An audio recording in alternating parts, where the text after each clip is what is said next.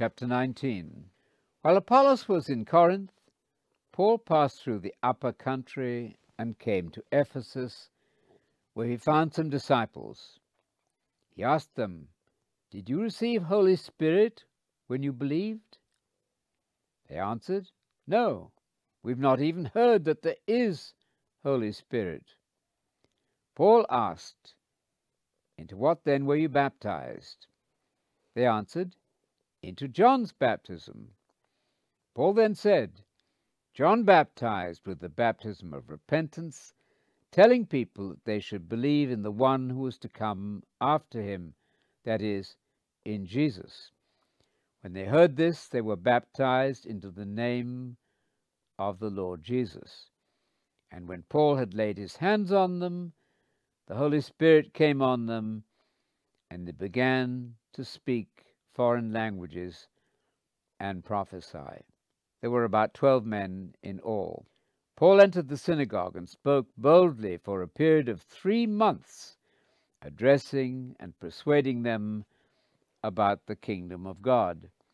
But when some were becoming hardened and disobedient, speaking evil of the way before the people, he left them and took the disciples away. Then he reasoned daily in the school of Tyrannus. This continued for two years, so that all those living in the province of Asia heard the gospel word of the Lord, both Jews and Greeks. God worked extraordinary miracles through the hands of Paul, so that even handkerchiefs or aprons were carried from his body to the sick, and the diseases left them, and the evil spirits departed. But some Jews who were going around exorcising tried to use the name of the Lord Jesus over those who had evil spirits, saying, I warn you by Jesus, whom Paul preaches. There were seven sons of Sceva, a Jewish chief priest, who were doing this. The evil spirit answered them, I recognize Jesus, and I know about Paul, but who are you? And the man in whom the evil spirit was leapt on them, overpowered all of them, and beat them, and they fled out of that house naked and wounded. This became known to everyone who lived in Ephesus, both Jews and Greeks. Fear fell on them all, and the name of the Lord Jesus was being honored. Many of those who had believed came and confessed, openly admitting their former practices, and many of those who practiced magic brought their books and burned them in the sight of all. They calculated their value and found it to be 50,000 pieces of silver. So the gospel word of the Lord was growing powerfully and increasing. After this, Paul determined that when he had passed through Macedonia and Achaia, he would go to Jerusalem. He said, After I've been there, I must also go to Rome. So after sending into Macedonia two of those who served him, Timothy and Erastus, he himself stayed for a while in the province of Asia.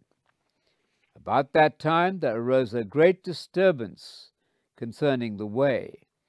A man named Demetrius, a silversmith, who made silver shrines of the goddess Artemis, was bringing a great deal of business to the craftsmen.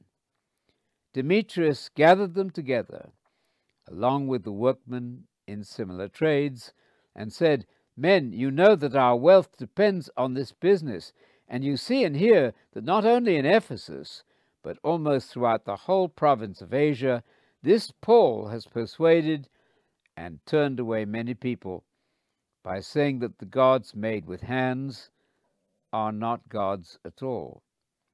Not only is there a danger that our trade might fall into disrepute, but also the temple of the great goddess Artemis will be counted as nothing, and her majesty lost, she whom all the province of Asia and the world worships.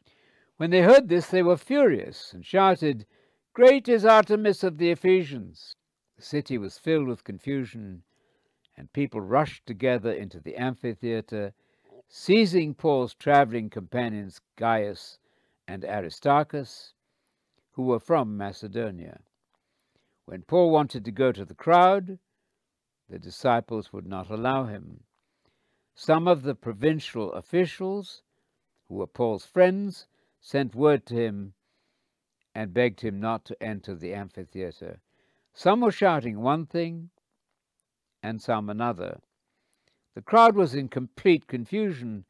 Most of them did not know why they were there. Some of them thought Alexander was the reason because the Jews had pushed him to the front. Alexander gestured with his hand and was intending to make a defense to the crowd. But when they realized that he was a Jew, they all shouted in unison for about two hours, Great is Artemis of the Ephesians! When the town clerk had quieted the crowd down, he said, People of Ephesus, is there anyone who does not know that the city of the Ephesians is the guardian of the temple of the great Artemis and of her image that fell from heaven? Since these are undeniable facts, you ought to be calm and do nothing rash. For you've brought these men here, who are neither robbers of temples nor blasphemers of our goddess.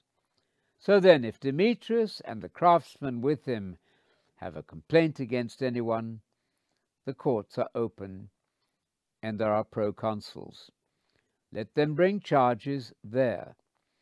But if you require anything beyond this, it will be settled in the lawful assembly. Indeed, we are all in danger of being accused of a riot because of today's events, and there's no cause for it. We will not be able to give a single reason for this commotion. After speaking these words, he dismissed the crowd.